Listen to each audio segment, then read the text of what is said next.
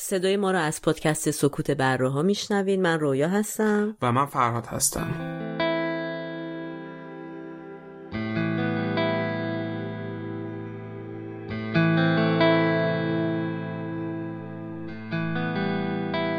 تاریخ پخش این اپیزود 15 آگست 2020 که برابر میشه با 25 مرداد 1399 خورشیدی.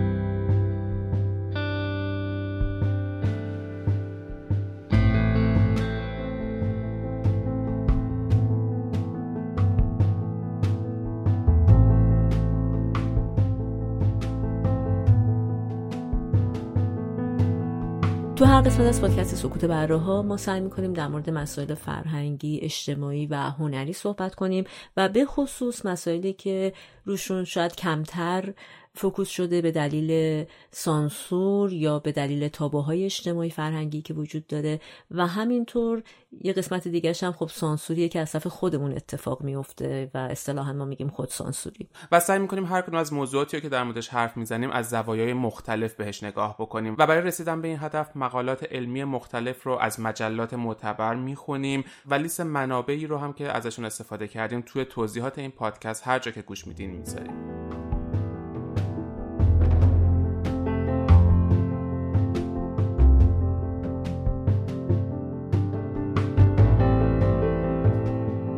مردی که نتونه از ناموس خودش با غیرت خودش محافظت بکنه بهش میگن دیوس پستان اروتیکی که قبلا اگه چشمی یه نفری به یه ذرش میافتاد معلوم نبود چه اتفاقی میفته الان دیگه کارکرد جنسی اصلا اگر یه کسی به هم می‌گفت مثلا تو بی غیرتی شاید درگیر فیزیکم من خودم جوری رفتار می‌کنم که اصلا احتیاج ندارم مثلا کسی مواظبم شرف چیزیه که هم قابل از دست دادن و هم قابل به دست آوردن اگر تو قر قتل این شکلی اتفاق میفته طرف رو کت بسته دیگه می‌برن زندان و قرار نیست حلقه گلی بندازن بگردن. پسرانی که مثلا ترانسکشوال هستن یا همجنسگرا هستن می‌تونن شرف خانواده خودشون رو لکه دار بکنن. قیصر یکی از نمونه های انتقام جویی بر سر ناموس و تجاوز و مسئله. اون منتقد روشن فکر سینما ایران این بودش که ما باید بدونیم چه اتفاقی افته تا ببینیم می‌تونیم حق داریم یا حق نه. یکی از فمینیست های پیشرویی بود که اصرارم داشت به استفاده از کلمه فنوساید.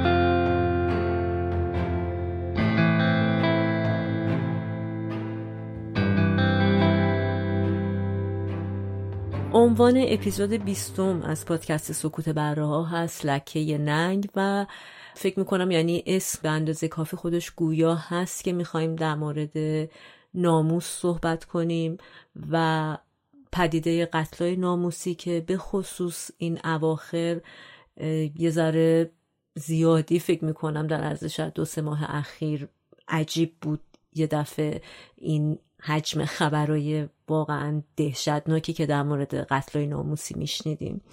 و خب خیلی متاثر شدیم از شنیدن این اخبار ولی چیزی که واقعا برای خود من یک کم مسئله عجیب و پیچید و غریبی بود. یعنی خیلی تعجب کردم وقتی فهمیدم در مورد قتل رومینا بود. وقتی متوجه شدم که پدرش از من کوچکتره. یعنی من وقتی که خودم این خبر رو شنیدم نمی‌دونم به خاطر کلیشه است یا همون تابوهایی که ما ذهنمون درگیرشه. ولی اولین تصوری که کردم این بود که حتما توی محدوده سنی 60 حالا 55 60 70 ساله مرتکب همچین عملی شده و اصلا فکر نمی‌کردم مثلا یه آدم 36 7 ساله این کار ازش سر بزنه و دختر خودش رو یعنی در واقع اصلا خیلی برام مسئله سن خودش خیلی خیلی خیلی یعنی شوکاور بود.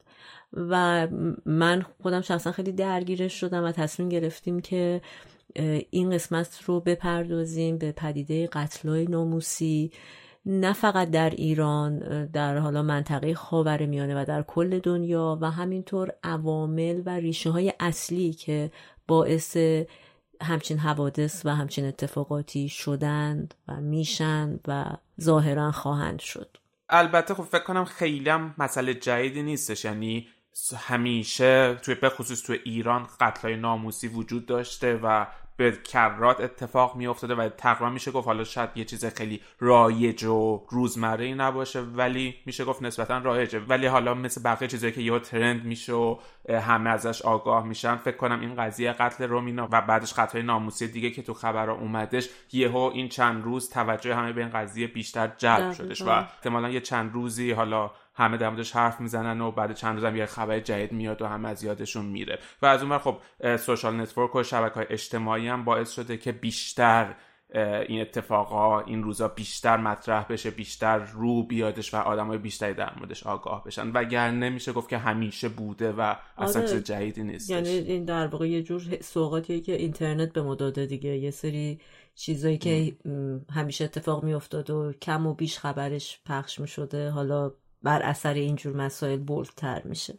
آره. آره درسته. حالا برای شروع بحثمون شاید بد نباشه که بیام یک سری مفاهیم رو تعریف بکنیم اینجا و در مورد یک سری کلمات و واژه ها صحبت بکنیم. کلماتی مثل حیا، غیرت، تعصب، ناموس و حسادت. و اول بیام یک تعریف کلی از هر کدوم از اینا بدیم. اولین واژه‌ای که می‌تونیم در صحبت بکنیم حیا هستش. حیا تقریبا میشه گفت یک واژه اسلامیه یعنی خاصگاهش توی قرآن و مختص زنانه مختص زنان مسلمان مطرح میشه. و به طور کلی میشه گفت حیا اون چیز درونیه که زنان باید داشته باشن. میشه شامل پیروی کردن از دستورات اسلامی و دستورات دین پوشیدگی ظاهری و پوشیدگی درونی در حقیقت هم درون هم بیرونشون باید دور از دسترس مرد نامحرم باشه و همچنین از نظر جنسی اون پاک دامنی که باید داشته باشه تمام اینا تعبیر به حیا میشه و فقط مختص به زنانه. در حقیقت زنان با حیا هستن و در نقطه مقابل اون چیزی که برای مردان یا مرد مسلمان مطرح میشه غیرت هستش. که غیرت حالا میشه اون تعصب و اون حفاظتی که مرد باید از حیای زنان مسلمان اطراف خودش بکنه. و اگر زنی حیای خودش رو در حقیقت زیر پا بذاره یا حیا رو از دست بده به نوعی غیرت مرد رو دار کرده. و مرد با غیرت اون موقع باید یک عکس عملی به این عمل نشون بده و دقیقا اون بیهیایی رو یک جوری باید باهاش مقابله بکنه و بهش ریاکشن نشون بده. واژه غیرت که یک واژه عربی هستش اگر بخوایم توی فرهنگ لغات به معنیش نگاه بکنیم به معنی رشکورزی محافظ کارانه یا رشکورزی توجیه پذیره و انواع مختلفی داره یعنی فقط حالا غیرت در مورد زنان مطرح نمیشه. یعنی توی عرفی که ما امروز به کار می‌بریم غیرت ملی داریم غیرت دینی غیرت انسانی و در نهایت غیرت بر مهارم که اون قسمتش میشه که امروز ما محوریت بحثمون بیشتر روی این قضیه هستش. و اون وقت وقتی اینو بخوایم به انگلیسی مطرحش بکنیم تو زبون انگلیسی معادل مستقیمی برای واژه غیرت نداریم. چون تقریبا چیزیه که میگم از فرهنگ اسلامی برخواسته. و از زبون عربی اومده بیرون. و نزدیکترین معادلی که تو انگلیسی واسش به کار میره جلسی هستش که به معنی حسادت هستش. ولی خب خیلی ترجمه دقیق و درستی واسش نیست چون همونطور که گفتیم غیرت تو این کانتکس مختص مردانه. در حالی که حسادت یک قضیه دو طرفه هستش که هم زنان هم مردان می‌تونن داشته باشنش. برای همین خیلی تعریف مناسبی یا دقیقی واسش نیستش ولی نزدیکترین ترجمه تو انگلیسی براش جلسی هستش که با کار میره. آره و همینجا چون تو بحث غیرت و حسادت رو پیش می‌کشی اصولا حسادت یه صفتیه که بیشتر در مورد زنان به کار میره و یکم مفهوم منفی داره در صورتی که غیرت به صورت عرفی همیشه مخصوص مردانه و در واقع از نظر من همیشه اینطوری بوده که حسادت مردانه رو تعبیر به غیرت می‌کنن که چیز مثبتیه ولی تو شکل زنانش و زن حسوده یا چرا حسودیت شد من نگاه کردم. یعنی خیلی از همینجا این وزنه ها نابرابری این وزنه ها خیلی راحت دیده میشه آره تو عرف امروز آره ولی به طور کلی حسادت حالا تو آره در... کانتکس جهانی خیلی مختص زن و مرد نه در مقیاس جهانی نه من بیشتر تو جنس آره. آره. تو فرهنگ عرفی منظورم آره بود ولی همه اینا رو که بذاریم رو هم در کنار هم قرار بدیم علمان هایی رو به ما میدن از تعریف ناموس که موضوع اصلی بحث امروز ما هست و برای شروع بخوایم ببینیم ناموس دقیقا تعریفش چیه. واقعیت اینه که تعریف خیلی مشخص و دقیقی نداره و تو فرهنگ ها و جغرافی های مختلف تعاریف متفاوتی داره. نه اینکه متفاوت به معنی اینکه کاملا یه معنی دیگه بده ولی در واقع چیزایی که بهش ناموس اطلاق میشه ممکنه از یک فرهنگ به یک فرهنگ دیگه متفاوت باشه و از یه جا به یه جای دیگه. ولی به صورت کلی اولا ریشه این که خود کلمه ناموس از کجا اومده تو شک و تردید زیاد هست. ادهی میگن این کلمه از یونان وارد شده که در زبان یونانی مثلا ناموس به معنای وطن به کار میره. ادهی میگن ریشه عربی داره. اما در هر صورت به لحاظ جامعه شناسی توی به خصوص فرهنگ های خاور میانه ای ناموس به جنس معنس یک خانواده گفته میشه. ام از خواهر مادر و زن. و اینکه خود این کلمه ناموس در شریعت و دین تو مقیاس دینی اگه بخوایم بهش نگاه کنیم به معنی حکم و برهان و آیت الهیه ولی وقتی تو ادبیات میاد اگه به معنی ادبیاتی مثلا کسی از کلمه ناموس استفاده کنه معانی مثل اسمت حیثیت شرف این شکلای این شکلی به خودش می‌گیره. توی ایران بیشتر خب هول و همین شرف و آبرو معنی پیدا می‌کنه. ولی برای اینکه یکم تفاوت جغرافیا رو در مورد صحبت کنیم مثلا پشتوها زمینشون هم جز ناموسشونه. یا اگر خیلیاتون فیلم برباد رفته رو دیدین مثلا که تاراس زمینی بود که در واقع دفاعی که ازش می‌کردن حالت ناموسی داشت. یعنی زمین تو خیلی از فرهنگا به عنوان ناموس تلقی میشه و تجاوز به اون همون حمایت و عکس عملی رو در واقع نشون میده صاحب اون زمین که ممکنه در ایران مثلا اگر کسی به همسر یه نفر تعدی بکنه. جنس عکس از یه جوره. چیزی هم نیست که واقعیت اینه که درستی که تو خاور میانه و کشورهای آسیایی بیشتر رواج داره این مفهوم اما ما می‌تونیم شکلهای مختلفش رو تو جاهای دیگه هم ببینیم. مثلا دوئلی که در غرب انجام می‌شده در فرانسه بعد به آمریکا رفته بر سر یه زن مثلا یا بر به خاطر پول دارایی یه نوع تجلی ناموسی توش بوده. و یا همینطور تو ادبیات و بسیاری از آثار شکسپیر اینو داریم در رومو و جولیت داریم. یعنی چیزی نیست که به این معنی صد درصد حداقل در گذشته کشورهای غربی اصلا وجود نداشته باشه و پدیده نوظهوری باشه.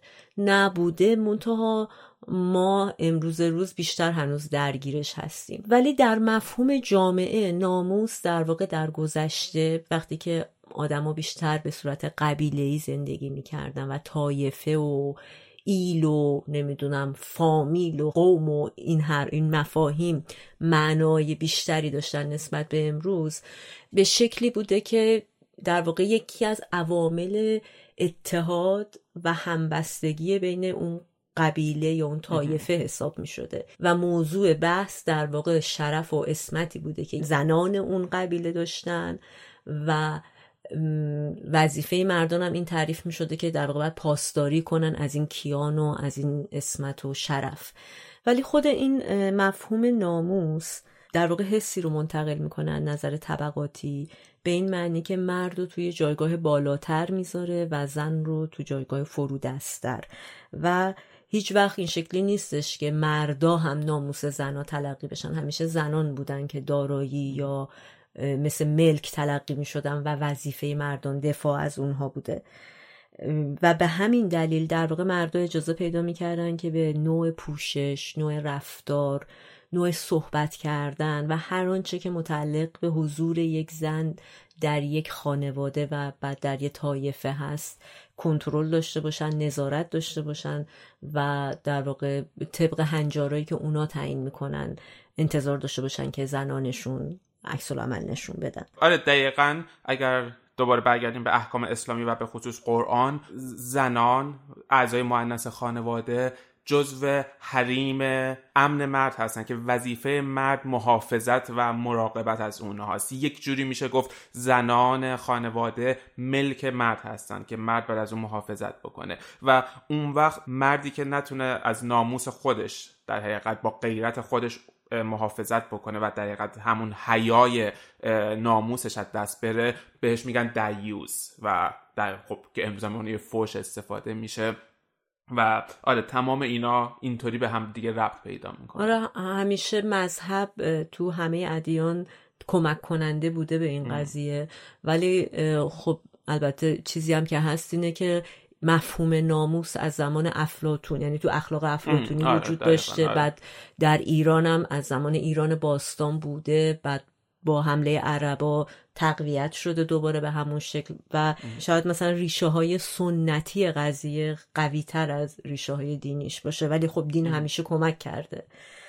آره همونطور هم که قبلا هم تو اپیزود دیگه هم صحبت کردیم همیشه خواستگاه دین هم از فرهنگ اون جامعه گرفته شده. دیگه دقیقا اینا با هم دیگه بده بستون داشتن. اینجا مستقل از همه وجود نیومدن. آره حالا بیایم نگاه بکنیم که قبایل بدوی یا اعراب بیابان نشین به این قضایا چطوری نگاه می‌کردن؟ این بیابان نشین ها که خواستگاهشون توی خاورمیانه هستش توی عربستان امروزی سوریه و عراق و به طور کلی خاورمیانه امروزی عربی بودن که کوچنشین بودن و یک جوری هنر و ادبیات و موسیقی خاورمیانه از اینها برخواسته و یک تمدن کوچنشین خیلی قدیمی بودن که سیستم قبیله و طایفه خودشون رو داشتن و هم از نظر هنر و ادبیات چیزی که ما امروز تو میانه داریم خواستگاهش از اونها هستش و همینطور خیلی از مفاهیم فرهنگی که ما امروز داریم استفاده می‌کنیم از اون زمان به ما ارث رسیده. این عرب کوچنشین معمولا به صورت قبیله زندگی می‌کردن. هر چند خانواده با همدیگه خیمه رو تشکیل می‌دادن و بعد وقتی که منابع طبیعی زیاد می‌شد اینها به همدیگه در حقیقت متصل می‌شدن و یک گروه بزرگتر رو تشکیل می‌دادن که اون وقت قبیله یا طایفه میشدش. هر قبیله یک شیخی رو داشتش که بزرگ یا پیر اون قبیله بودش و در حقیقت تمام اختلاف ها دعواها و قضاوت ها رو اون انجام می‌داد. و در بزرگ قبیله بودش که وظیفه میانجیگری و پادرمیانی و قضاوت کردن بین افراد قبیله رو به عهده داشتش. تو این قبایل بدوی یک سری کدهای اجتماعی بودش که در ساختار جامعه بر اساس اینها شکل گرفته بودش. اولینش ایرد بود که تقریبا میشه گفت همون حیا هستش و دوباره مختص زنانه و یک جور اون حفاظت زنان از جنسیت خودشون معنی میدادش و به نوعی میشه اون باکرگی زنانه رو از نظر فیزیکی و احساسی توی این هیته گذاشتش. در مقابل این شرف مطرح می که شرف مختص مردان بوده و در حقیقت میشه گفت همون غیرتی که ما داریم میگیم. که وظیفه شرف مرد این بودش که از ایرد یا همون حیای زن محافظت بکنه. و اون وقت کد بعدی هماسا بودش که هماسا یک جور به معنی شجاعت هستش که یک رابطه نزدیکی با شرف داره. حالا این شجاعت می‌تونه توی میدون جنگ معنی پیدا بکنه یا تنه بزنه به تنه شرف و در حفاظت از همون ایرد یا حیای زنان مطرح بشه. و اون وقت این کودهای اجتماعی برای این مهم بودش که توی این طایفه ها اگر زنی حیای خودش یا ایردش رو دست می‌داد اون وقت وظیفه مرد بودش که شرف خودش رو بازیابی بکنه به نوعی و دقیقت حفاظت بکنه از شرف خودش توی اون سیستم طایفه ای در حقیقت میشه گفت تمام این تعاریف و معانی که بنیان گذاشتن برای اون مردان و برای اون جامعه و طایفه مرد سالار هستش که قدرت خودش رو روی زنان در حقیقت سوار بکنه و بتونه زنان رو توی طایفه و ایل کنترل بکنه. ولی مثلا این اتفاقای ناموسی حالا از هر نوعش چه به صورت خیلی حادش چه به صورت کمتر حادش تو سرزمین ها و جغرافیایی اتفاق میفته که ریشه طایفه نشینی قدیمی تری دارن. همچنان که در ایران مثلا در کردستان در بلوچستان در مناطق عرب نشین خوزستان این مفاهیم هنوز که هنوز نقش پررنگتری تو زندگی آدما بازی می‌کنن و به خصوص زنان اون منطقه. ولی اصلی ترین جایی که کوچکتر از طایفه و ایل و قبیل و این بحثا مفهوم ناموس باز تولید میشه خود خانواده است. یعنی ناموس اصولا از خانواده شروع میشه و از پدری که در واقع سرپرست و یه جوری نقش خدایی داره تو اون خانواده وقتی که ما صحبت از ناموس می‌کنیم. در خانواده هایی که یعنی هنوز همچنان به این مفاهیم معتقدن اصولا پدر جایگاه خیلی بالاتری داره نسبت به همه اعضای اون خانواده و حالا بعد از پدر اگر برادری وجود داشته باشه برادر بزرگتری وجود داشته باشه میاد همدستی پدر رو می‌کنه. یعنی مثل معاونیه برای پدر که نظارت می‌کنه و نمی‌دونم حتی خیلی اوقات نقشش از مادرم بالاتر می‌تونه باشه. در کنترل ناموسی اون خانواده. و در همین راستای این قضیه من به یه تحقیق خیلی جالبی برخورد کردم از خانم سمیه رستمپور. که به خصوص روی کردستان ایران انجام داده بودن این تحقیق و به صورت در واقع کیفی مصاحبه کرده بودن با یه جمع یعنی جامعه آماری خیلی خوبی داشتن. مصاحبه کرده بودن با زنان کرد اون منطقه و جملاتی که در واقع به عنوان نقل قول از این آدما آورده بودن تو تحقیق خودشون. وقتی من میخوندم خیلی جملات آشنایی بود. یعنی می‌خوام بگم که ما هممون فکر می‌کنیم که حالا قشر متوسط شهری در ایران دیگه از این مفاهیم فاصله گرفته ولی چیزایی بود که هممون حتما کم و بیش تو زندگیمون شنیدیم حالا تو در و همسایه و دوست و آشنا این ور و اون تو این تحقیق با یه سری از خانمها صحبت کرده بودم به خصوص در مورد اینکه چه احساسی دارن کلا نسبت به پدر حالا برادر و ساختار خانوادگیشون به چه شکلیه. یه مسئله که خیلی جالبه مثلا یه سری از خانمای متعهل در مورد این صحبت کرده بودن که مثلا شما خانوادهتون رو یعنی در واقع خانواده منظور پدر مادر در مقابل همسرتون به چه شکلی می‌بینید؟ جواب داده بودن که من خانوادم از همه چیزم برام مهمتره. یکی دیگه مثلا گفته بود که آره من شوهرم خیلی وقتا اذیتم می‌کنه ولی مثلا با خانوادم خیلی خوبه. به خاطر این من تحمل می‌کنم. یه آدم دیگه در واقع جواب همین قضیه رو این شکلی داده بود که از زندگی با شوهرم خیلی راضی نیستم ولی تا زمانی که حرمت خانواده منو نگه میداره من مثلا اوکیم. جوابای از این دست خیلی به آدم این نگاه می‌داد که در خانواده هایی که در واقع دختران اون خانواده جوری تربیت شدن به واسطه وجود سیستم در وهله اول پدر سالار. یعنی پدر انقدر کنترل داشته رو اون خانواده یه احساس دینی ظاهرا اصلا یعنی به عنوان یک موجود مستقلی که آقا خب اینا خودشون منو به دنیا آوردن. حالا من قبول دارم این خیلی نگاه مدرنیه اگه بخواد کسی اینطوری نگاه کنه. ولی فراتر از اون انگار که لطفی به اینا شده که این احساس و پسران اون خانواده نداشتن و رضایت از زندگی زناشویی خودشون رو در یک کفه میذاشتن و در کفه دیگه فقط اینکه احترام نسبی خانوادهشون حفظ بشه براشون کافی بوده. یعنی سیستم پرورش دختر در خانواده هایی که به ناموس به این شکل نگاه می‌کنن اینقدر سفت و سخت و اینقدر می‌تونه رو انتخاب اون آدم تاثیر بذاره. و وقتی که یکم می‌رفتم جلوتر تو اون تحقیق با مادرایی مصاحبه کرده بود که از این خانواده ها بودن و اون مادرها هم همین مهر تایید رو می‌زدن در واقع به این رفتار.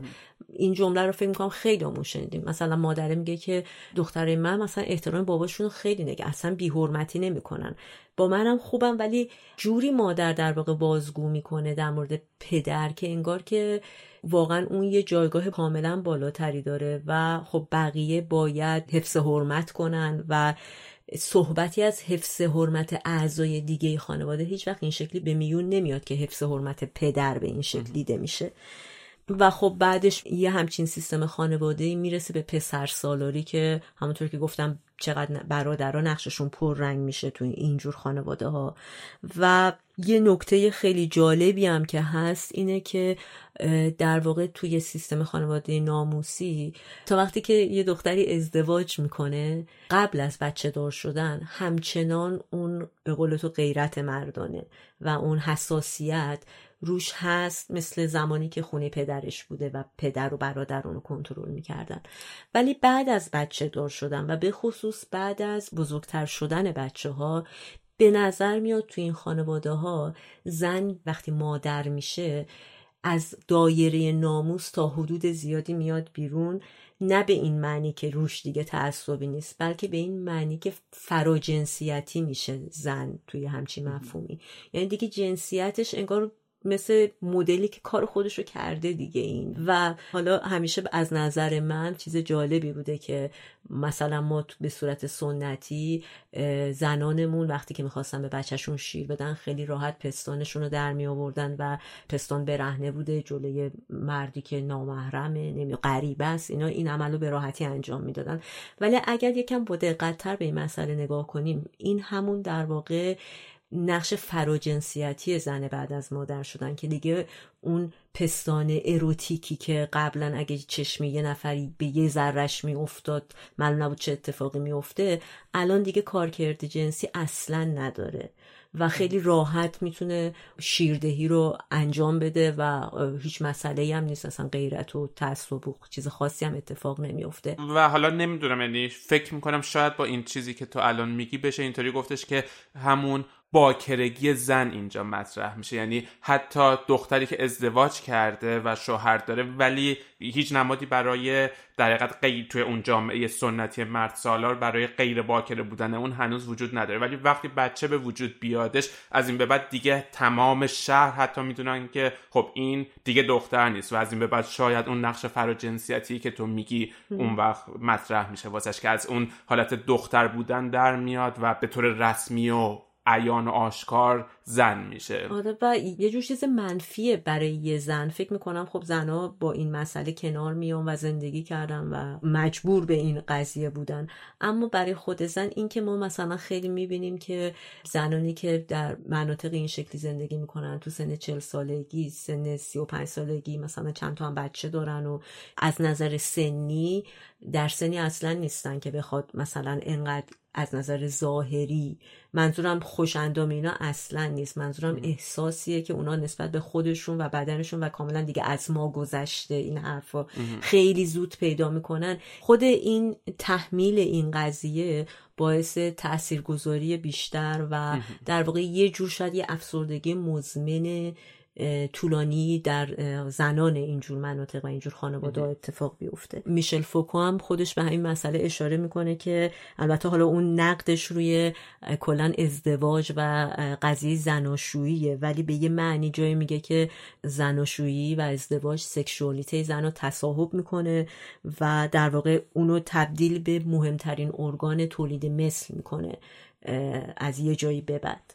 ولی خود همین زنانم هم در واقع پیش از مادر شدن و پیش از ازدواجشون در دایره خانواده همطور که گفتیم قرار می‌گیرن و پدر و برادر. و تو همین تحقیقم از خیلی از زنها خواسته شده که تعریفتون از دختر خوب چیه خود دخترها تعریفی که میدن بسیار مطابقت داره با کدایی که تو اون طایفه و ایل و فرهنگ به عنوان دختر خوب شناخته شده. و این اون نقطه ایه که به صورت ناخواسته و ناخداگاه زنا دارن همدستی و همکاری می‌کنن با مردان برای بقای این مسئله و انقدر این قضیه توشون نهادینه شده و درونی شده که دیگه خودشون هم متوجه نیستن. و یه دلیل خیلی واضح ترش هم اینه که شما اگر تو اون جامعه دختری باشین که هنجار رو رعایت نکنید و خلاف اون قضیه پیش برین ممکنه ازدواج نکنید. ممکنه کسی سراغتون نیاد. و این پدیده که به چشم دیده میشه تو اون محیط های کوچیک. و خب معمولا عقل حکم می‌کنه که راه راست و بری و آسته بری و آسته بیای که گربه شاخت نزنه. و جالبه خیلی از این دخترها تو مصاحبه هاشون مثلا این جمله البته برای خود من خیلی آشناست. چون تو مدرسه دوستایی داشتم که این حرفو می‌زدن. که من خودم جوری رفتار می‌کنم که اصلا احتیاج ندارم مثلا کسی مواظبم باشه که پدرم بهم چیزی بگه. من خودم حواسم هست. دقیقا این همون درونی شدنه. یعنی بلفل شدن تمام اون تفکراتیه که ازت انتظار دارم و تو, تو خودت انقدر تکرار کردی که دیگه اصلا فکر می‌کنی درستش هم همینه. من یادم میاد که مثلا وقتی راهنمایی بودیم یه دوستی داشتم. خانواده فوق العاده مدرنی بودن از نظر ظاهری تو اون زمان و یه برادر بزرگتری هم داشت که خیلی پسر هم خیلی خوشتیب بود هم خیلی روشن فکر بود اینا. ولی همچنان یعنی تجلی این نگاه تو خانواده که حالا مدرن شده و امروزی تره اینه که همچنان من یادمه که وقتی صحبت می‌کرد که مثلا می‌خواستیم بریم یه جایی نمی‌دونم این ور اون ور هر جایی حالا مثلا برادره سه چهار سال بزرگتر بود از خواهره. میگفتش که برادر من هیچ مشکلی نداره که من برم مثلا این ور و اون ور. یعنی در واقع حالا بازم همون برادره بود ولی این دفعه برادر خوبه بود. ولی این نگاه بود. باز اون باید اجازه بده ولی حالا این برادر ولی خب خیلی اوپن مایند اصلا چیز آره. یعنی اینکه برای یه دختری که به نظر من تو تهران بزرگ شده 12 13 14 سالشه و خب ما داریم در مورد پایتخت کشوری حرف می‌زنیم فکر می‌کنم هنوزم هست. یعنی اصلا فکر نمی‌کنم خیلی تغییر کرده باشه. آره, آره ببین واقعیتش اینه که همونطور که تو گفتی حالا اسمشو هر چی که بخوایم بذاریم حیا یا اون نرم های اجتماعی چیزیه که درونی شده نهادینه شده توی ما یعنی یک چیز فرهنگیه و چیزی نیست که واسه چهل سال گذشته باشه یا مثلا هشتاد سال گذشته باشه. یک چیزی که واقعا تاریخ طولانی داره نسل به نسل منتقل شده و توی تربیت نسل های قبل و تو تربیت ما گذاشته شده و حالا من مثلا یه پسر بخوام بگم وقتی همون تو سن راهنمایی بودیم حالا مثلا من خواهر نداشتم ولی فکر می‌کنم اگر خواهر میداشتم احتمالا غیرت اون موقع واسه مثلا تو راهنمایی چیز مهمی بوده یا اگر یه کسی به هم می‌گفت مثلا تو بی غیرتی یا مثلا خواهر دوست پسر داره احتمالا عصبانی می‌شدم شاید درگیری فیزیکم پیش میومد چون که تربیت فرهنگی ما اجتماع اینطوری ما رو داشت تربیت میکردش. و آره. بعد چیزیه که حالا آدم هم چه دختر چه پسر باید بهش فکر بکنه و آگاه بشه تا بتونه از اون چهارچوب در بیادش و دقیقا اون چهارچوب رو بشکنه دقیقا. آره من چون واقعا فکر می‌کنم اصلا شاید تو دی ان ایمونم رفته باشه انقدر که این ریشه تاریخی داره. برای اینکه مثلا من خودم هم فکر می‌کنم. حتی همین امروز هم وقتی که مثلا صحبت می‌کنم در مورد بچگیم و مثلا از پدرم تعریف می‌کنم در واقع با همین نگاهه که من میگم مثلا بابای من با پریود مثلا خیلی راحت می‌گفت قضیه یا با من اینجوری بود یا اصلا سر این که من هجاب داشته باشم. یعنی تمام اینا تو مغز آدم هست که پدر اینجوری اینجوری اینجوری باید باشه. حالا دستش درد نکنه که اینجوری نیست. یعنی فکر کنم هممون اصلا چیز خیلی عمیقیه. خب حالا این ناموسی که انقدر ازش حرف می‌زنیم همینطوری دست بیل اونجا وای نستاده دیگه.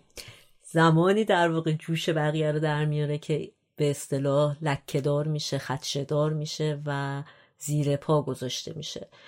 ساده ترین مثالایی که بخوایم بگیم که کی ناموسی یه نفر لکه شده توی حالا بازم بستگی به فرهنگ و جغرافیا فرق می‌کنه ولی می‌تونیم اشاره کنیم اصلا به اینکه تولد نوزاد دختر. تو خیلی از جاها به دنیا آوردن نوزاد دختر خجالت و سرفکندگی داره با خودش و یه جور تعدی ناموسی حساب میشه.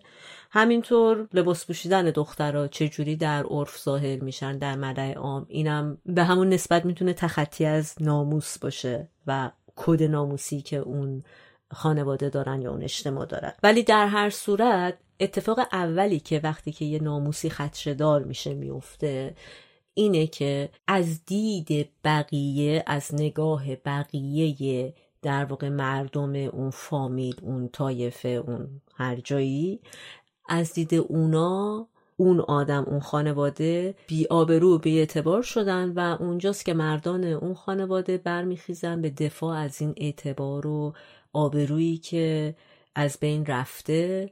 حالا چه به وسیله تنبیه و در حد خب اعلای خودش به وسیله کشتن و به قتل رسوندن اون کسی که این کد ناموسی رو زیر پا گذاشته. آره در حقیقت شرف چیزیه که هم قابل از دست دادنه و هم قابل به دست آوردنه. یعنی اینکه اون چیزیه که میشه توسط مثلا جنس معنس خانواده دست بره و بعد اون وقت اعضای مذکر اون خانواده باید به نوعی شرف خودشون رو به دست بیارن در مقابل اون بیشرفی که اتفاق افتاده. وگرنه اون موقع غیرت ندارن و در تو چشم جامعه اطراف خودشون بی غیرتن و چش اون جامعه میفتن و بی ارزش میشن اگر نتونن شرف خودشون رو به دست بیارن. و اینجاست که در واقع قتل ناموسی اتفاق میفته و اگه بخوایم یه تعریف کلی از قتل ناموسی داشته باشیم می‌تونیم بگیم کشته شدن معمولا عضو معنس یه خانواده است به دست معمولا عضو مذکر خانواده. زمانی که در واقع اون قربانی کاری انجام داده که به واسطه انجام اون کار یه جور احساس خجالت بی آبرویی و بی شرفی در واقع داده به خانواده خودش. و این کدای ناموسی رو به یه طریقی زیر پا گذاشته که خب این کد ناموسی رو هم گفتیم بر اساس عرف و مذهب و اینجور چیزا تعریف میشن. ولی معمولا دلایلی که باعث وقوع این قتل ناموسی میشه عبارتند از مثلا پافشاری اون دختر برای طلاق. می‌خواد جدا بشه اصرار داره که من می‌خوام طلاق بگیرم و خب طلاقم تو خیلی از فرهنگ و بیآبرویی و شیم و خجالت داره. یا اینکه ارتباط در واقع زنا یعنی بعد از ازدواج خودش با کسی دیگه در ارتباط بوده یا نه دخترتون خانواده به قول خودشون بکارت هم داره ولی حالا میگن که با کسی دیگه در ارتباطه یعنی قبل از ازدواج ارتباط جنسی داشته. یا مثلا طرف حامله شده به خاطر این قضیه بعد خب بکشن شوهری نداره دختر حامله شده. یا ممکنه اصلا هیچ کدوم از این کارا هم نباشه. ممکنه ظاهرش نسبت به آدمایی که تو اون در واقع تایف و اون شهر و هر جا زندگی می‌کنن خیلی به قول خودشون انگوش نما باشه جوری لباس بپوشه که همه نگاش کنن نمی‌دونم. و حالا هر چقدر برادر داداشه نمی‌دونم پسرمو بابا اینو بهش میگن نکن نکن این کارا رو نبازم انجام میده. آره در حقیقت میشه گفتش که حالا توی هر فرهنگ و تو هر زمان این بیشرافتی ها می‌تونه متغیر باشه و می‌تونه در از نظر اون خانواده اون شرافتشون یا اون ننگی که بهشون اتفاق افتاده دلایل مختلفی داشته باشه. ولی به طور کلی میشه گفت هر وقت که اتفاقی خارج از نرم اون خانواده یا نرم اون جامعه داره اتفاق میافته. می‌تونه حالا این خارج از نرم بودن یا خارج از عرف بودن توی خانواده بیرون بودن پنج تار موی مثلا دختر باشه توی خانواده دیگه مثلا میشه بارداری خارج از ازدواج باشه. آره یعنی می‌تونه خیلی متفاوت باشه ولی هر گونه خلاف جهت آب بودن و متفاوت بودن با بقیه اعضای اون خانواده بودنه. حالا فقط خلاف جهت که نه حتی تو خیلی از فرهنگا اگه به یه دختری تجاوز شده باشه یعنی اینکه اصلا هیچیش دست خودش نباشه برای خیلی از فرهنگا این مسئله اگر انتقام به همراه نگیره یعنی نرن اون طرف متجاوز رو بکشن ممکنه دختر رو بکشن و از بین ببرن. آره چون حتی همین امروز هم تو ایران مثلا کسی که مورد تجاوز واقع شده محکومه. دقیقا قربانی محکومه چون که هنوز میگن حتما تو پوششت مناسب نبوده. آره دنبال دلایلش میگردن میگه چی کار کردی که باعث شده به تجاوز کنن؟ آره و برای همین تو حالا این سیستم ناموس هم باز اون قربانی محکومه اینجا. یه چیز دیگه که تو خیلی درست اشاره کردی گفتی که قتل ناموسی قربانیش معمولا جنس معنسه توی اکثر مواقع جنس معنس خانواده اتفاق واسش میفته ولی توی بعضی شرایط می‌تونه جنس مذکر هم ناموس خانواده رو لکه دار بکنه. و تقریبا میشه گفت تنها موردی که واسه این قضیه هستش وقتی تمایلات جنسی خارج از نرم اجتماعی یعنی پسرانی که مثلا ترانسکشوال هستن یا همجنسگرا هستن می‌تونن دوباره شرف خانواده خودشون رو لکه دار بکنن و قربانی قتل ناموسی بشن اضافه بر جنس معنس خانواده. و حالا مثلا ما تو اپیزود 17 مون در مورد روابط ابیوسیف صحبت کردیم و یکی از نشونه های اون خشونت خانگی تو روابط عاطفی بودش. قتل های ناموسی به نوعی version خیلی شدیدتر و در حقیقت نهایت اون خشونت خانگی هستش. حالا در یک قسمتش. چون که خشونت خانگی بین زن و مرد یا زن و شوهر اتفاق میفته ولی حالا توی اون context قتل ناموسی اگر توسط شوهر فرد انجام بشه دقیقا نهایت اون رابطه abusive و کنترلگر هستش. ولی قضیه که هستش تفاوت قتل های ناموسی با قتل های عادی چیه؟ یعنی همونطور که چک کردیم قتل های ناموسی حالا تو همه جای دنیا اتفاق میفته ولی بیشتر متمرکز توی خاورمیانه. یعنی ما هر روز توی اخبار شاید بخونیم در آمریکا مثلا مردی زنش و بچه هاشو کش یا به خاطر خیانت تو اروپا مردی مثلا همسر خودش رو کشتش. ولی چرا به اونا قتل ناموسی نمیگیم؟ چه تفاوتی اون قتل ها با قتل های ناموسی که تو خاورمیانه اتفاق میفته داره؟ فرق اصلی که وجود داره حالا اضافه بر تمام این چیزهایی که گفتیم خواستگاه فرهنگی خواستگاه دینی نمیشه گفتش چون که خیلی دین اینجا یا اسلام اینجا نقش پررنگی نداره بیشتر فرهنگ این نقش داره توی خاورمیانه. ولی همون قضیه شرف و حیا و اون مسائلی که مطرح میشه یه قسمتشه. ولی مسئله مهمترش اینه که این قتل ناموسی برای اولا به دست آوردن شرفه. در حقیقت اجتماع یا اون حالا اجتماع حول اون خانواده یا اون فرد طرف حول میدن به این سمت. آره تحمیل می‌کنن. همونطور گفتیم اگر تو شرفت از دست بدی دیوسی بی شرفی باید اون قربانی رو بکشی تا بتونی شرف خودتو به دست بیاری. فرق این با قتلی که توی کشور اروپایی میفته اینه که اونجا امکان داره مثلا مردی احساس کنه زنش بهش خیانت کرده در یک لحظه آن یک جنون آنی بهش دست بده یک حمله عصبی بهش دست بده و اونو بکشه. یا شاید دو روز به این قضیه فکر کنه و احساس کنه که نه مثلا بعد بره اونو بکشه و اونو بکشه. ولی قتل ناموسی معمولا یک گرد همایی یا مثلا همونطور که گفتیم عمو و پدر بزرگ و بزرگ فامیل طرف هول مورد آره. اجماع قرار می‌گیره. آره میشینن یک هیئت خانوادگی با همدیگه صحبت می‌کنن تصمیم می‌گیرن که چه زمانی به چه وسیله توسط چه کسی این کار رو انجام بدن. و یک چیز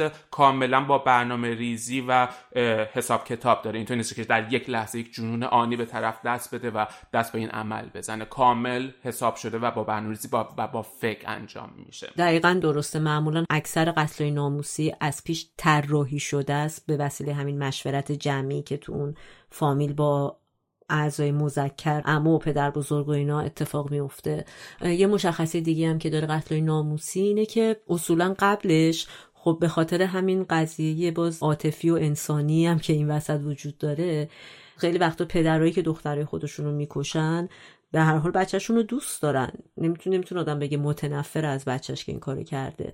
ولی در واقع لطفی که می‌کنن اینه که شروع می‌کنن به اختار دادن. اگر این کارو بکنی میکشمت. معمولا تو اکثر موارد تو قتل ناموسی همیشه شاهدا و اطرافیان گفتن که این این حرف رو می‌زده به این دختر. یعنی تو ذهنش اینو داشته که این داره خط قرمز رو دیگه رد می‌کنه و اختاراشو می‌داده تا اینکه می‌رسه به اون نقطه. و آره هم همونطور که تو گفتی در واقع یه چیزی که بهشون خب تحمیل میشه فراتر از احساس شخصی خودشون این کار باید انجام بدن. و یه چیز مهمی که تو قتل ناموسی وجود داره که تو این قتل که تو مثالشو زدی در واقع نیست عواقب قتل ناموسیه. یعنی توی فرهنگایی که این عمل اتفاق میفته نه تنها اون آدم تنبیه نمیشه حالا چه به وسیله قانون چه به وسیله آدم های دور بر خودش بلکه تشویق هم میشه. یعنی تو به عنوان یه مرد از شرف و کیانت دفاع کردی و تونستی دختر خودتو بکشی. این توانایی رو داشتی که پاروی تمام احساساتت بذاری. چیزی که خب اگر تو غرب قتل این شکلی اتفاق میفته طرف رو کت بسته دیگه می‌برن زندان و محاکمه آره، می‌کنن و قرار نیست حلقه گلی بندازن به گردنش که تو چقدر خوبی. روش هم که برای کشتن اتفاق میفته اصولا خیلی تیپن و مثل همن مثل اینکه سنگسار می‌کنن خیلی جاها. خیلی جاها میسوزونن خیلی جاها سر میبرونن خیلی جاها ضرب و شت می‌کنن یا مثلا توی یه جاهایی از پاکستان ممکنه نکشن ولی به صورت با اسید حمله می‌کنن. یعنی انقدر اسید میپاشن که دیگه اصلا اون طرف ظاهر و همه چیش از بین بره. حلقاویز می‌کنن.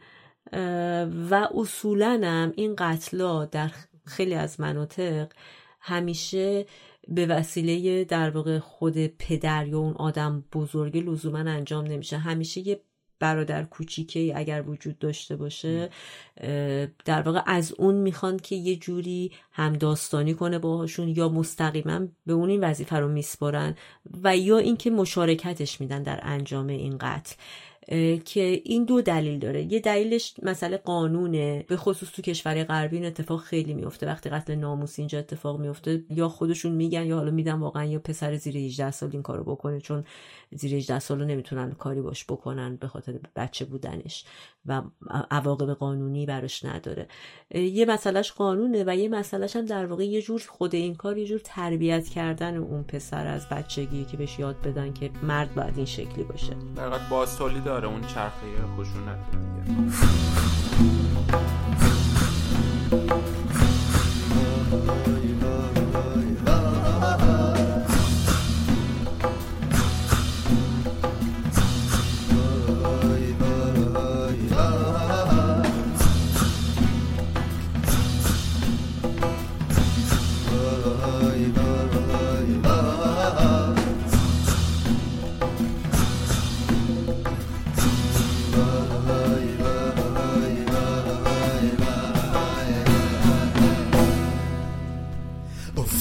به جان چشمهایش. افتاده به جان چشمهایش. افتاده به جان چشمهایش. خندق زده دورش پر را سیاه چون چاهش کرده.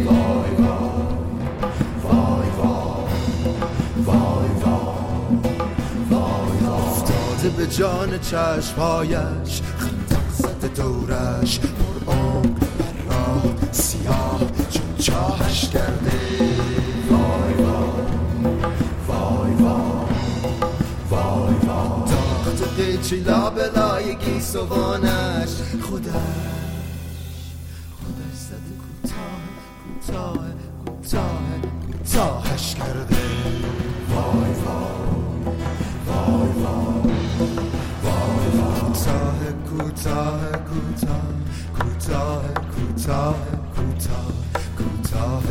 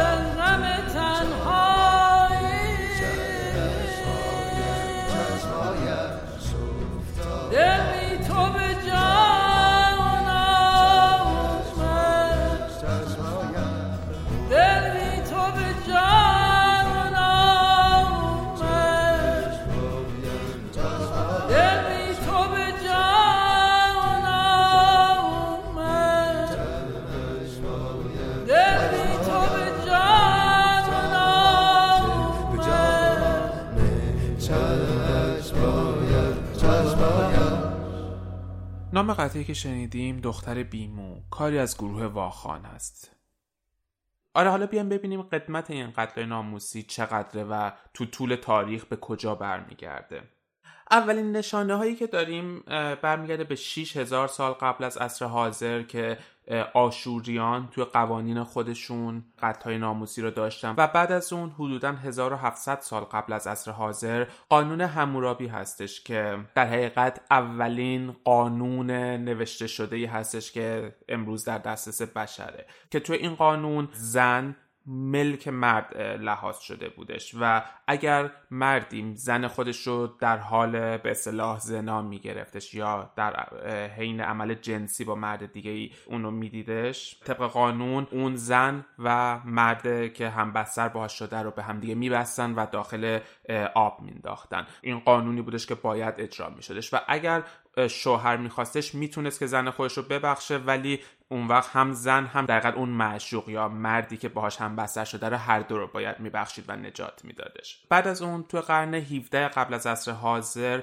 تو روم باستان آگوستوس اولین امپراتور روم. قانونی رو گذاشتش که دوباره طبق اون مرد یا سرپرست خانواده اجازه داشت که همسر خودش یا دختر خودش رو بکشه. اگر بفهمه که رابطه ای خارج از چهارچوب ازدواج خودشون داشتن. بعد از اون یواش یواش می‌رسیم به عصر حاضر و قرن 500 عصر حاضر که مثلا توی هند زنان بیوه رو به همراه شوهرشون میسوزوندن زنده زنده. یعنی وقتی مردی میمردش زن اون رو هم میسوزوندن. مثلا همونطور که تو کارتون هشت روز دور دنیا می‌دیدیم که تو هند این اتفاق میافتادش. و بعد مثلا قبل از ظهور اسلام این چیزو داریم که بعضی از قبایل عرب دختران خودشون رو زنده به گور می‌کردن. در دختری که به دنیا میومد یک جوری انگار به پیشواز می‌رفتن. برای جلوگیری از لکه دار شدن اون شرفشون همه اول اونو زنده به گور می‌کردن و میکشتن تا از این لکه ننگ به نوعی خلاص بشن. تو قرون وسطا توی آلبانی مثلا دوباره قوانینی بودش که اگر گمان داشتن که زنی رابطه خارج از رابطه زناشویی خودش داره به نوعی می‌تونستن انتقام خون بگیرن و اجازه داشتن که اون زن رو به طور قانونی بکشن. و هنوز هم توی آلبانی و توی اروپای شرقی این فرهنگ ادامش و اثراتش وجود داره توی بعضی از خانواده ها و قوم ها اونجا. بیایم جلوتر توی چین توی سالهای 1500 و 1600 عصر حاضر توی دوران سلسله پادشاهی چینگ این قانون رو داشتن توی چین که پدر و یا شوهر می‌تونستن دختر یا همسر خودشون رو بکشن اگر احساس می‌کردن که شرافت اونا رو لکه دار کرده. و تمام اینا چیزایی بودش که به صورت قانونی تو اعثار مختلف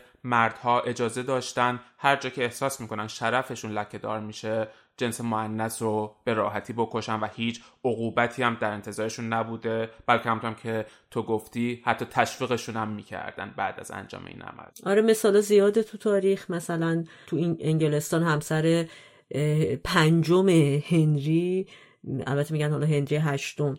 به خاطر اینکه زنا کرده بود سر بریده شد و همطور که گفتم مثلا شخصیت دزدمونه رو داریم ما تو شکسپیر که به خاطر خیانتی که در زن خیانتی که بهش میشه کشته میشه در واقع. و یکی از خواستگاه های خیلی جدی این قضیه ناموس تو آمریکای جنوبیه و به خصوص تو کشور السالوادور خیلی آمار قتل ناموسی بالاست به خاطر وجود اون فرنگ ماچویسمی که هست و تعریفی که از در واقع مردانگی دارن اون خودش خیلی دامن می‌زنه به این قضیه. تو پرو مثلا زمان اینکاها قوانینی وجود داشته که می‌تونستن که وقتی زناشون زنا می‌کردن معلوم می‌شد که زنی زناکار بوده میکشتنش. اونم به صورت اینکه مثلا گرسنه انقدر نگهش میداشتن تا زنه میمرده. به این روش مجازاتشون می‌کردن. همینطور در مکزیک قوانین این شکلی وجود داشته در ارتباط با انجام زنا و مجازاتی که داره. و خب هممون هم می‌دونیم تو یهودیت هم که فراوون مثلا سنگسار از اسرائیل و یهودیان اومده. و از نظر استورهی هم حالا خود جنگ تروا خودش یکی از مثالای در واقع قتل ناموسی و جنگیه که بر اساس همچین مسئله رخ میده بین دوتا کشور. که خب البته توی اینکه واقعا این جنگ تروبا یا اتفاق افتاده یا نه شک و تردید هست ولی خب به نظرم خیلی, اهمیتی نداره. مهم اون اسطوره‌ایه که خلق شده. و دلیلش هم این بوده که پاریس که پسر پادشاه تروا بود توی مهمونی از هلن همسر شاه اسپارت خوشش میاد میدوزدتش و سر این قضیه یه جنگ خیلی مفصلی بین این دوتا کشور اتفاق میفته و پیامدهای خیلی سنگینی داشته که تو ادبیات کلاسیک بخش خیلی مفصلی داره که در موردش صحبت میشه. ما خب تو ایران خودمونم از نظر حالا چون داریم در مورد ادبیات و هنر صحبت می‌کنیم و نمونه های اون مثلا فیلم قیصر یکی از نمونه های در واقع انتقام جویی بر سر ناموس و تجاوز و این مسئله است که خب خیلی هم زمان خودش و همچنین الان جز فیلم های شاخص و خدشکنه. روشن فکرانه, روشن فکرانه زمان خودش بود. حالا بیایم ببینیم امروز روز تو دنیا چه آماری وجود داره برای این قتل ناموسی؟ چه گستره ای داره؟ تو کجا اتفاق میافته؟ تقریبا میشه گفت یک مشکل جهان شمول تو کشورهای مختلف اتفاق میفته بیشتر به طور کلی تو خاورمیانه قتل ناموسی اتفاق میفته مثل پاکستان، افغانستان، هند، عراق، ایران و کشورهای اطراف ما در حقیقت این قتل وجود داره و بعد تو خاور دور و تو چین هم هست ولی نه به اون مقدار شیوعی که توی خاورمیانه داره. توی اروپا آماری وجود داره از قتل ناموسی ولی بیشتر قتل ناموسی وابسته به مهاجرینیه که مهاجرت کردن از کشورهای اسلامی و کشورهای خاورمیانه به اروپا و توسط اونها قتل ناموسی اتفاق میافته. آمار کلی که وجود داره سالانه 5000 قتل ناموسی اتفاق میافته در کل دنیا که هزار تا از اینها توی هند اتفاق میافته و هزار تاشون توی پاکستان. به عنوان بزرگترین جاهایی که قتل ناموسی همچنان داره توشون اتفاق میافته. تو انگلستان به طور میانگین سالانه دوازده قتل ناموسی اتفاق میافته و یا مثلا آماری که تو انگلستان وجود داره بین سالهای 2010 تا 2014 11 هزار خشونت ناموسی. نه لزوما قتل ناموسی ولی انواع مختلفی از خشونت ناموسی در طول این چهار سال اتفاق افتاده به تعداد 11 هزار عدد. ولی در واقع یه گزارشی در بی بی سی بود که می‌گفت که تخمین زده میشه که بیش از 20 هزار زن کشته میشن سالانه به خاطر قتل ناموسی تو اقصانقات دنیا و البته که این اعداد قابل اعتماد نیستن و حتما بیشترن چون در بسیاری از موارد اینا به صورت صحیح گزارش داده نمیشه. یعنی قتل اتفاق میفته ولی خانواده لاپوشونی می‌کنه و میگن مثلا سرش خورد به دیوار و در واقع مخفی می‌کنن و به صورت مرگ مرگ حالا بر اثر حادثه گزارش میشه. و جز قتل ناموسی به حساب نمیاد. و خب خیلی از کشورها هم که اصلا به صورت سیستماتیک اینو ریپورت نمی‌کنن گزارش نمیدن به یو این آره دقیقا به یه سری چالش توی راه این قتل ناموسی هستش برای سیستم یا برای دولت ها یا برای تشخیصش که یکیش هم تو که تو گفتی عدم وجود اطلاعات آماری دقیق ازش. یه دلیل دیگه این قضیه عدم فهم متقابل تو کشورهای اروپایی هستش. یعنی حالا توی چند سال اخیر یا دهه اخیر به علت مهاجرت زیادی که اتفاق افتاده به تدریج داره این قضیه شناخته میشه توی مثلا کشور اروپایی و به صورت یک بحران به نوعی داره در میاد. ولی شاید تا سی چل سال قبل اصلا آگاهی ازش نبودش توی کشور اروپایی. چیزی به نام ناموس و های ناموسی. ولی همچنان همین امروز هم برای پلیس خیلی این قابل تشخیص نیست که مثلا اگر گزارش بشه بهشون یا قتلی یا یک خودکشی این چیه واقعا؟ آیا این یک قتل عادیه که باید به صورت عادی بررسیش بکنن و تو آمار عادی بره یا یک قتل ناموسیه؟ هنوز این تعاریف توی کشور اروپایی و آمریکایی خیلی مشخص و جدا نشده. یه مشکل دیگه که وجود داره از طرف قربانی های این قتل ها یا حالا خشونت ها قبل از اینکه تبدیل به قتل بشه هستش. چه تو کشورهای مثلا خاورمیانه چه تو کشور اروپایی. این قضیه به قدری درونی شده و حق اون خانواده پدر سالار حساب میشه که مثلا من ناموس اون خانواده هستم که خیلی وقت زنانی که زیر این خشونت یا در خطر این قطع هستن به پلیس گزارش نمی‌کنن. حالا مثلا توی کشورهایی که یک مثل ایران که شاید خیلی دولت ها بیشتر حمایت می‌کنن از اون جامعه مرد سالار دختر میترسه که بره به پلیس گزارش بده یا بره به پلیس پناه ببره. فایده ای نداره. دوباره برش میگردونن توی همون خانواده همونطور که تو موردهای مشابه و توی موردهای اخیرم دیدیم که مثلا دختر به پلیس مراجعه کرده ولی در نهایت اونو فرستادنش خونه و بعدا کشته شده. توی کشور اروپایی هم دختری که با خانواده مهاجرت کرده و همچنان زیر سیطره اون پدر هستش احساس امنیت نمی‌کنه که حالا اینجا که آزادی واسش وجود داره و پلیس یا سیستم ازش حمایت می‌کنه ولی اون اعتماد متقابل بین اون و سیستم وجود نداره که بره و ازشون حمایت بخوادش. و یه قسمت دیگه هم که تو اشاره کردی اینه که خیلی از این قتل‌ها توسط کودکان زیر 18 سال تو خانواده اتفاق میفته و اینم دوباره مقابله کردن یا بررسی کردن این قضیه رو با چالش مواجه می‌کنه.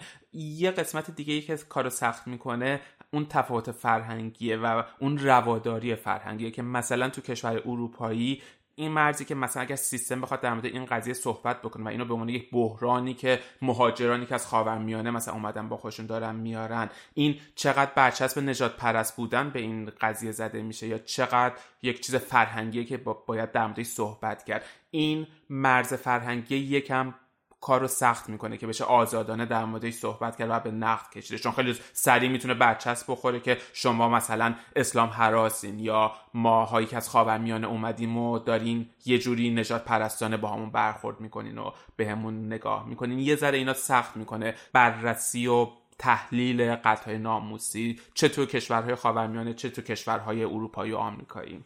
ولی از یه طرف یه دی از محققان معتقدن که چیزی که در واقع قاتلین کسایی که مرتکب قتل ناموسی میشن به دنبالش هستن این نیستش که بتونن رفتار جنسی رو کنترل کنن و حالا ممکنه دلایل بعدی این باشه که مثلا درس عبرتی بشه برای بقیه و این حرفا.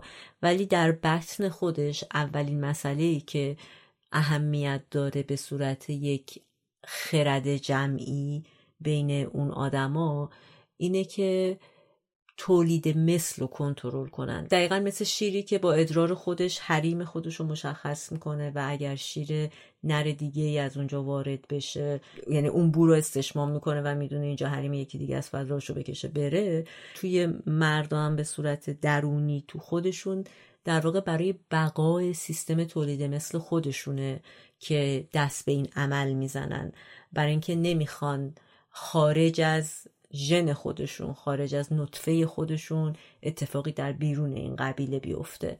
و یه عده خیلی زیادی از کسایی که روی این قضایی تحقیق کردن به همچین چیزی معتقدن. و خب در ادامه این قضیه رو توضیح میدن که در واقع توی پدیده قتل ناموسی و اصلا مفهوم ناموس مردا کارکرد مردا به صورت تولید کننده های فعال افتخار و غرور و شرف هستند و تاثیر فعالی که زنا می‌تونن روی این قضیه داشته باشن اینه که می‌تونن این شرف رو از بین ببرن. و این قدرت رو دارن و به واسطه این قدرتی که زنا دارن سر این قضیه مردا یگان پیش می‌ذارن و از این طریق این سیستم رو به این شکل کنترل می‌کنن. و به محض اینکه از اون خط قرمزشون تعدی شد به فکر از بین بردن و سرکوب کردن اون قدرت یاقی و تقیانگر هستن که در واقع بتونن همون بقای خودشون رو به این شکل حفظ کنن. و به همین نسبت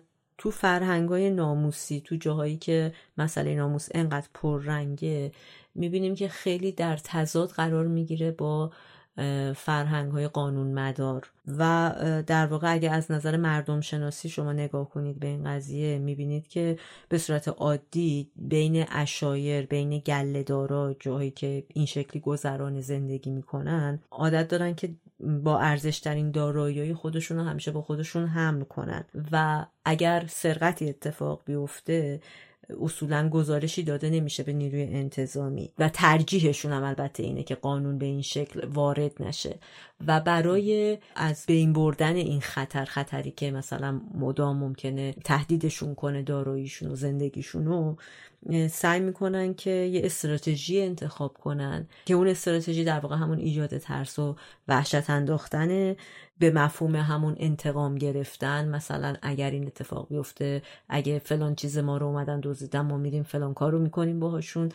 و روی همین مناسبات هست که قضیه ناموس تقویت میشه و شکل می‌گیره. بیشتر در جایی که قانون ضعف داره و کنترلی روی زندگی روزمره اون آدما نداره. آره همون خواستگاهی که گفتیم از قبایل بدوی میادش که تو خودشون قانون خودشون رو داشتن و مشکلات و قبیله توی خودش حل میکردش با بزرگتری شیخ قبیله. و اینجام دقیقا وقتی که قانون مرکزی اجازه ورود نداشته باشه همه چیز رو سعی می‌کنن خودشون به سیستم قانون داخلی خودشون حلش بکنن. فقط اینجا یه پرانتز باز کنیم. اینکه خیلی وقتا این مسئله قتل ناموسی به چوب مذهب زده میشه و اسلام و دین. که همونطوری هم که گفتیم بی تاثیر نیستن اصلا و قصد ما هم اینجا دفاع از دین و مذهب نیست. اما یه واقعیتی هم که تو این مسئله نهفته است اینه که در حالا دین اسلام اگه بخوایم روش صحبت کنیم هم مثلا در مصر در دانشگاه الازهر و خیلی از در واقع علمای شاخص با مسئله قتل ناموسی مخالفت خیلی جدی دارن و در خود اسلام هم درسته که برای زنا مجازات خیلی سنگینی سنگسار گذاشته شده. اما ثابت کردن اینکه اون زنا اتفاق افتاده بسیار دشواره. تو جامعه ما خیلی راحت خب محکوم می‌کنن. ولی واقعا اگه بخوام به صورت اصولی بهش بپردازن همونطور که می‌دونیم باید چهار تا شاهد نیکنام این مسئله رو دیده باشن. یعنی آره، در واقع آره یه جوری انگار ثابت کردنش هم محاله چون کیه که میاد جلوی چهار تا آدم نیکنوم این عمل انجام میده و اونا تایید کنن که این اتفاق افتاده.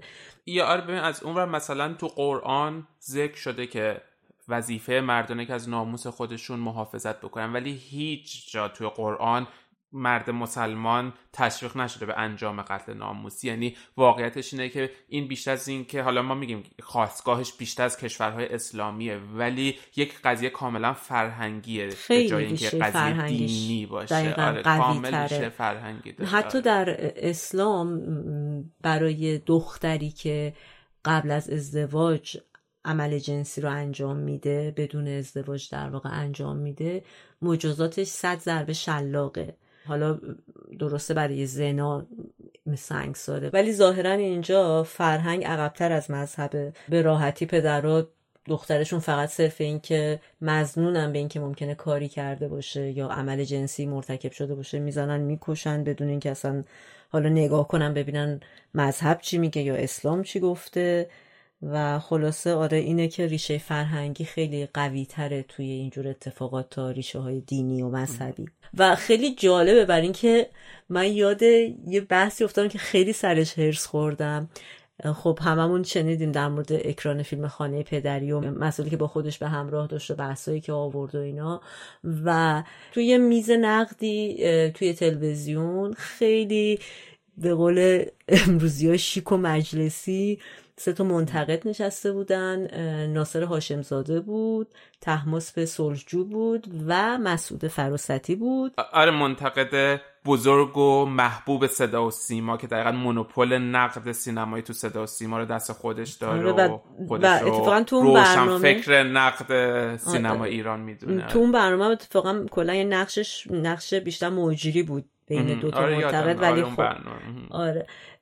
اینا خیلی قشنگ نشسته بودن و در واقع تحماس به صلح اومده بود که از فیلم دفاع کنه و اون دوتا یه جورایی میشه گفت علیه فیلم بودن.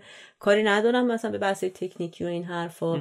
ولی یه چیزی که فوق العاده عجیب بود و دردناک بود و اصلا یعنی من خیلی عصبانی شدم موقعی که داشتم اینو میشنیدم. این بود که خب اگه داستان خانه پدر رو فیلم رو دیده باشین یا داستانش رو بدونید اینه که فیلم با یک صحنه قتلی شروع میشه دقیقا همین قتل ناموسیه. که حالا مثلا پدره فکر کرده حد زده یا به هر دلیلی ناموسش احساس کرده لکهدار شده و می‌زنه دختر رو می‌کشه تو فیلم.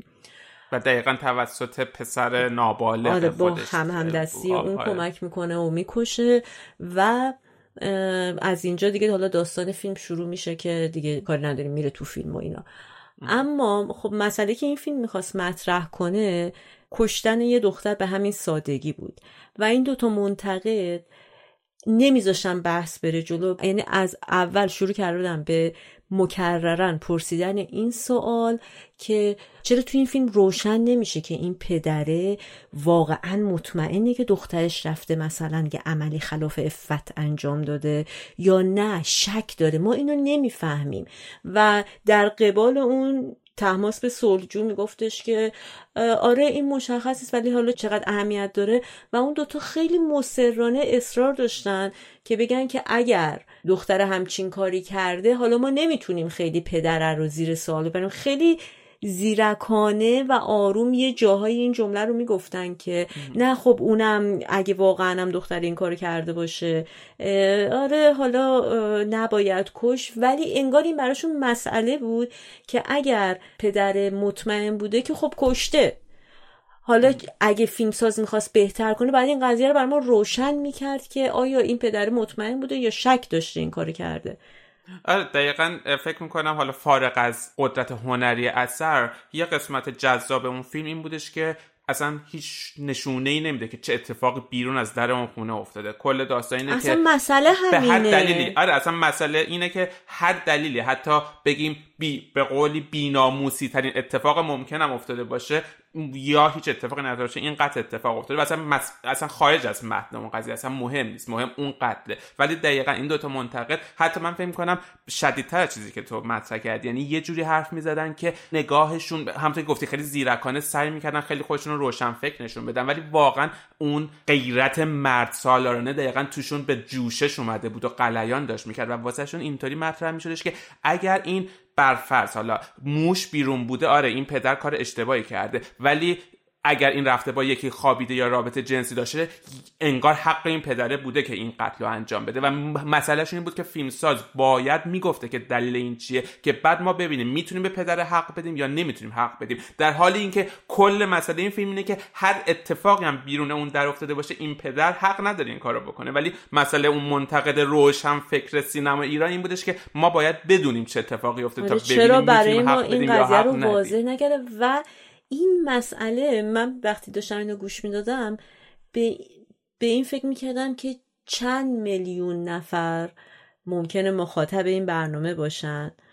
و خارج از اینکه حالا خیلی فعالانه فکر کرده باشن به مسئله قتل ناموسی می‌تونن اینو وقتی که از دهن این دوتا آدم این حرف رو میشنون به عنوان یه واقعیت بپذیرن بدون که حتی مکس کنن روش. مثل خیلی چیزای دیگه که ما هممون گوش میدیم و میگیم خب آره دیگه اینطوریه.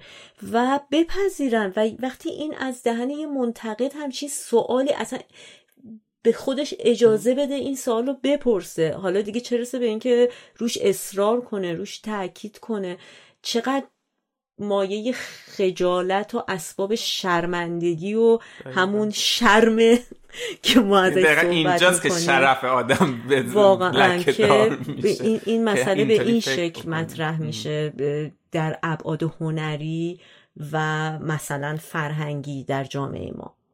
حالا بگذاریم آره حالا ما همش داریم از قتل های ناموسی حرف می‌زنیم ولی خشونت های ناموسی فقط محدود به قتل های ناموسی نمیشه. خیلی مراحل مختلفی داره. همونطور که تو گفتی از اول شروع میشه از اون تذکرهای اولی که نکن نکن اگه این کارو بکنیم می‌ذارم کلت سر باغچه می‌برم و تهدیدهای کلامی بعد از اون حالا وقتی از تهدید کلامی آزار کلامی یا خشونت کلامی خارج بشه و به صورت عمل در بیاد بازم مراحل مختلفی داره. یکی از انواع خشونت خانگی اجبار به سخت جنین هستش. یعنی دختری که مثلا ازدواج نکرده به صورت رسمی و شرعی ولی باردار شده و اون وقت پدر یا حالا افراد مذکر خانواده اگر روادار باشن و در حقیقت نکشنش می‌تونن مثلا اونو اجبار بکنن به سخت جنین و انداختن اون بچه. یا اینکه نوع دیگه ای از خشونت های خانگی اجبار به ترمیم چیزی که مصطلح بهش میگیم پرده بکارن یا چیزی که حالا اسم علمیش هستش هیمند که توی اون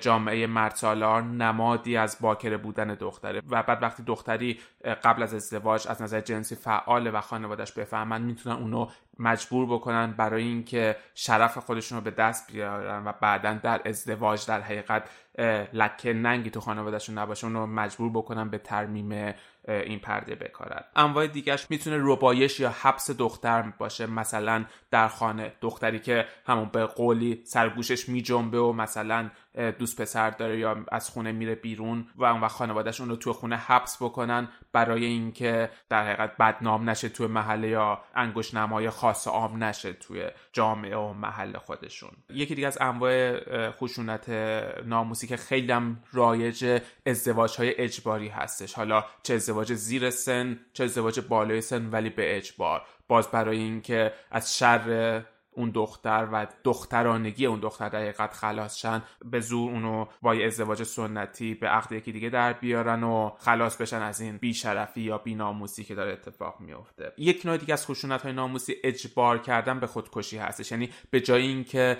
یک نفر اون دختر رو بکشه برای اینکه از عقوبت قضایی قضیه هم خلاص شن اونو مجبور بکنن که خودش رو بکشه. یا اینکه اینقدر بهش فشار بیارن و اینقدر تحت فشار قرار بدهش که اصلا اون دختر واسه رهایی از اون همه فشار دست به خودکشی بزنه. یا مثلا مدلی که توی کردستان خیلی زیاد اتفاق میفته که در دو جور از اینا هستش. خودسوزی دختران هستش به خاطر ازدواج اجباری که بهشون تحمیل میشه و در توی شب اول ازدواجشون یا قبل از اون دست به خودسوزی می‌زنن برای اینکه از اون ازدواج اجباری خلاص بشن. این مثلا جز اون مواردی هستش که نوعی از قتل ناموسی هستش ولی چون خودکشی هستش توی اون قتل ناموسی از نظر آماری خیلی وقتا طبقه بندی نمیشه و شمرده نمیشه. و اون وقت آخرین مرحلهش دیگه میشه اون قتل های ناموسی که در یک نفر ثانی اون دختر رو می‌کشه و از شر این قضیه خلاص میشن. آره این چیزایی که تو گفتی در ادامش خیلی مرتبط میشه به طبقه بندی که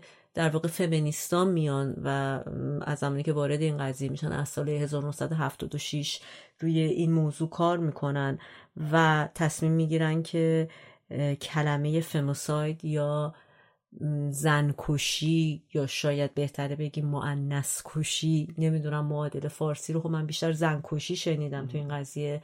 ولی خود فمینیستا خیلی تاکید دارن روی این نگاه که از کلمه فیمیل استفاده کردن به جای ویمن برای اینکه هم شامل دختران میشه هم شامل زنان میشه و کودکان دختر هم همینطور. چون چیزی نیست که بگی مختص زن شوهر داره یا نمی‌دونم فقط دختر هست. مجموعه زنان رو در بر می‌گیره. و روی این قضیه کار کردن و این ترمو خیلی با وسواس زیاد انتخاب کردن که واقعا فکر می‌کنم که میشه اینجا جا, داره که از این عبارت زنکشی دیگه آدم استفاده کنه به جای قتل ناموسی به خاطر اینکه بازه خیلی وسیع رو در بر می‌گیره از زنان و مختص زنانه و آماری هم شما نگاه کنید درسته در مورد مردانم اتفاق میفته ولی اصلا قابل مقایسه نیست به لحاظ آره. دیتا و آماری که وجود داره این مسئله. و به خصوص دایانا راسل یکی از فمینیست های پیشرویی بود که روی این ترم خیلی کار کرد و اصرارم داشت به استفاده از کلمه فموساید به جای همون چیزی که گفتیم ویمن یا زنان به صورت گسترده. فارغ از هر گونه انگیزه ای که قاتل داره در قبال اینکه حالا یا خودش رو برتر می‌بینه یا فکر می‌کنه رئیسه یا فکر می‌کنه که فقط به خاطر اجتماع داره. فارغ از تمام این انگیزش های درونی که می‌تونه داشته باشه این ترم در واقع کامل رو استفاده کرد برای این مسئله که اخیرا فکر می‌کنم داره وارد ادبیات فمینیستی ایران هم میشه. ولی حالا اصلی ترین سال این قضیه اینه که اوکی این همه این واقعیت وجود داره ولی چیکار میشه کرد؟ خب همه ما وقتی که در مواجهه با این مسئله قرار می‌گیریم صحبت قانون رو می‌کنیم صحبت ظرفیت های قانونی نمی‌دونم آموزش فرهنگی یا چیزایی از این قبیل به خانواده ها اینا. ولی همیشه درستترین راه شاید اینه که ما تئوری پشت این قضیه رو بفهمیم و از طریق فهم اون تئوریا برسیم به اینکه حالا راه، راهکارهای اجرایی این قضیه چی می‌تونه باشه. و یکی از تئوریایی که می‌تونه در واقع تبیین کنه این تولید خشونت های ناموسی رو در خانواده تئوری شخصی به اسم یوهان گالتونگ یه محقق نروژیه که بسیار رو زمینی صلح و خشونت کار کرده و در واقع میشه گفت یکی از پیشروانه تو این قضیه است. و تئوریش هم خیلی ساده است. سلسله مثلثی رو در نظر بگیرین. زاویه سمت راست این مثلث در واقع خشونت فرهنگی وجود داره. زاویه سمت چپ این مثلث خشونت سیستماتیک وجود داره و در رأس هرم بالای این مثلث خشونت مستقیم وجود داره. گالتون معتقده که تلفیق و در واقع همداستان شدن خشونت فرهنگی یعنی چیزی که ما در فرهنگ خودمون به عنوان خشونت ازش یاد می‌کنیم انواع کدا نرمای اجتماعی و رفتارهای این شکلی. خشونت آمیز به همراه خشونتی که قانون با خودش داره و به صورت سیستماتیک تره. مثلا همون ضعفی که در قوانین ایران وجود داره در ارتباط با این قضیه. یا جاهای دیگه مثلا در آمریکا یا در آفریقا رو سیستم آپارتاید وجود داشته. همداستانی این دوتا با هم باعث تولید خشونت مستقیم از قبیل قتلای ناموسی میشه و گسترش قتلای ناموسی در واقع باز خودش می‌تونه تاثیر بذاره رو افزایش خشونت فرهنگی و خشونت سیستماتیک. در واقع گالتون معتقده که باید یه مرزی گذاشت بین بروز دعوا و درگیری و خشونت. یعنی از نظر اون این دو تا مسئله دو تا مسئله کاملا تفکیک پذیر هستن از همدیگه و بروز دعوا و درگیری رو تو جوامع بشری یه چیز بدیهی و طبیعی می‌دونه که پیش میاد اما خشونت مسئله اجتناب ناپذیری نیست یعنی میشه خشونت از بین برد. حتی با فرض اینکه فکر کنیم دعوا و درگیری به وجود میاد. و سر این قضیه اگه کتابای مختلفی نوشته نظریه صلح مثبت و صلح منفی رو معرفی می‌کنه. که از روی نظریه گالتونگ اومدن و بسیاری از راهکارهای قانونی که برای پایین آوردن آمار قتل جنایت و به خصوص قتل های ناموسی وجود داره و همینطور زمینه های چگونگی در واقع فرهنگسازی این قضیه به صورت مدون در اومده. حالا شاید این خیلی ارتباط با بحث ما نداشته باشه ولی نگاهش نگاه گالتونگ این شکلیه که مثلا در ارتباط با قتل و کشتن میگه که ما چرا کشتن یک آدم و یا دو تا آدم رو می‌ذاریم اسمشو قتل. ولی وقتی که کشتن صدها آدم یا هزاران آدم بر اثر یه نزاع و یه اختلافی اتفاق میفته. اسمشو می‌ذاریم جنگ و در واقع تعطیل می‌کنیم این انسان کشی در سطح کلانو. آره حالا فارغ از تمام این نظریه ها و مسائل مذهبی و فرهنگی که در مورد صحبت کردیم ریشه های فرهنگی که تو جامعه وجود داره اما ظاهرا مهمترین مسئله و مهمترین فاکتوری که باعث این خشونت های ناموسی و قتل های ناموسی میشه قضیه مرد سالاری هستش توی جوامع. و خب باز روی این قضیه مرد سالاری هم نظریه های مختلفی هستش و روی این خشونتی که توی جوامع مرد سالار اتفاق میفته مثلا پیر بوردیو جامعه شناس فرانسوی یک نظریه داره به نام خشونت نمادین که تو نظریه اون این خشونت نمادین یک قضیه تکوینی هستش که مرور زمان توی جوامع و مثلا توی این context بحث توی جوامع مرد سالار رشد پیدا می‌کنه. نانوشته است و قانونی نیستش. اما قدرت این خشونت بیشتر از قدرت سیستم مرکزی یا حتی سیستم پلیسیه و اثر منفی که تو جامعه می‌ذاره یا اثر کنترلگری که تو جامعه می‌ذاره خیلی بیشتر از اثریه که قانون می‌تونه تو جامعه داشته باشه. آره دقیقا و این مسئله خیلی مهمیه برای اینکه ما خودمونم تو اول بحثمون از اون تحقیقی که در کردستان انجام شده بود نگاهی داشت به نامو، پدیده ناموس و اصولا مشکلاتی که توی خانواده به وجود میاره ولی در واقع زاویه دیدشون از نگاه مرد سالارانه بود. و فکر می‌کنم خودش یه موضوع خیلی خیلی قابل بحثیه و شاید اصلا یه اپیزود مستقل بخواد اگه آدم بخواد به ریشه های مرد سالاری و دلایل پیدایشش تو دنیای امروز بپردازه. ولی چیزی که هنوز که هنوز متاسفانه وجود داره اینه که حتی تو کشورهای غربی هم همونطوری که گفتیم طبق آمار درست قانون تونسته تعداد این قتل رو کم کنه. ولی هیچ وقت ما نتونستیم به یک جامعه برسیم که این سیستم به طور کلی نباشه. و فکر می‌کنم تا زمانی که سیستمی که داره یه جامعه رو اداره می‌کنه حالا با هر درصد و کیفیتی برخواسته از یک نگاه مرد سالارانه باشه احتمالا ما همچنان شاهد بروز همچین پدیدایی خواهیم بود.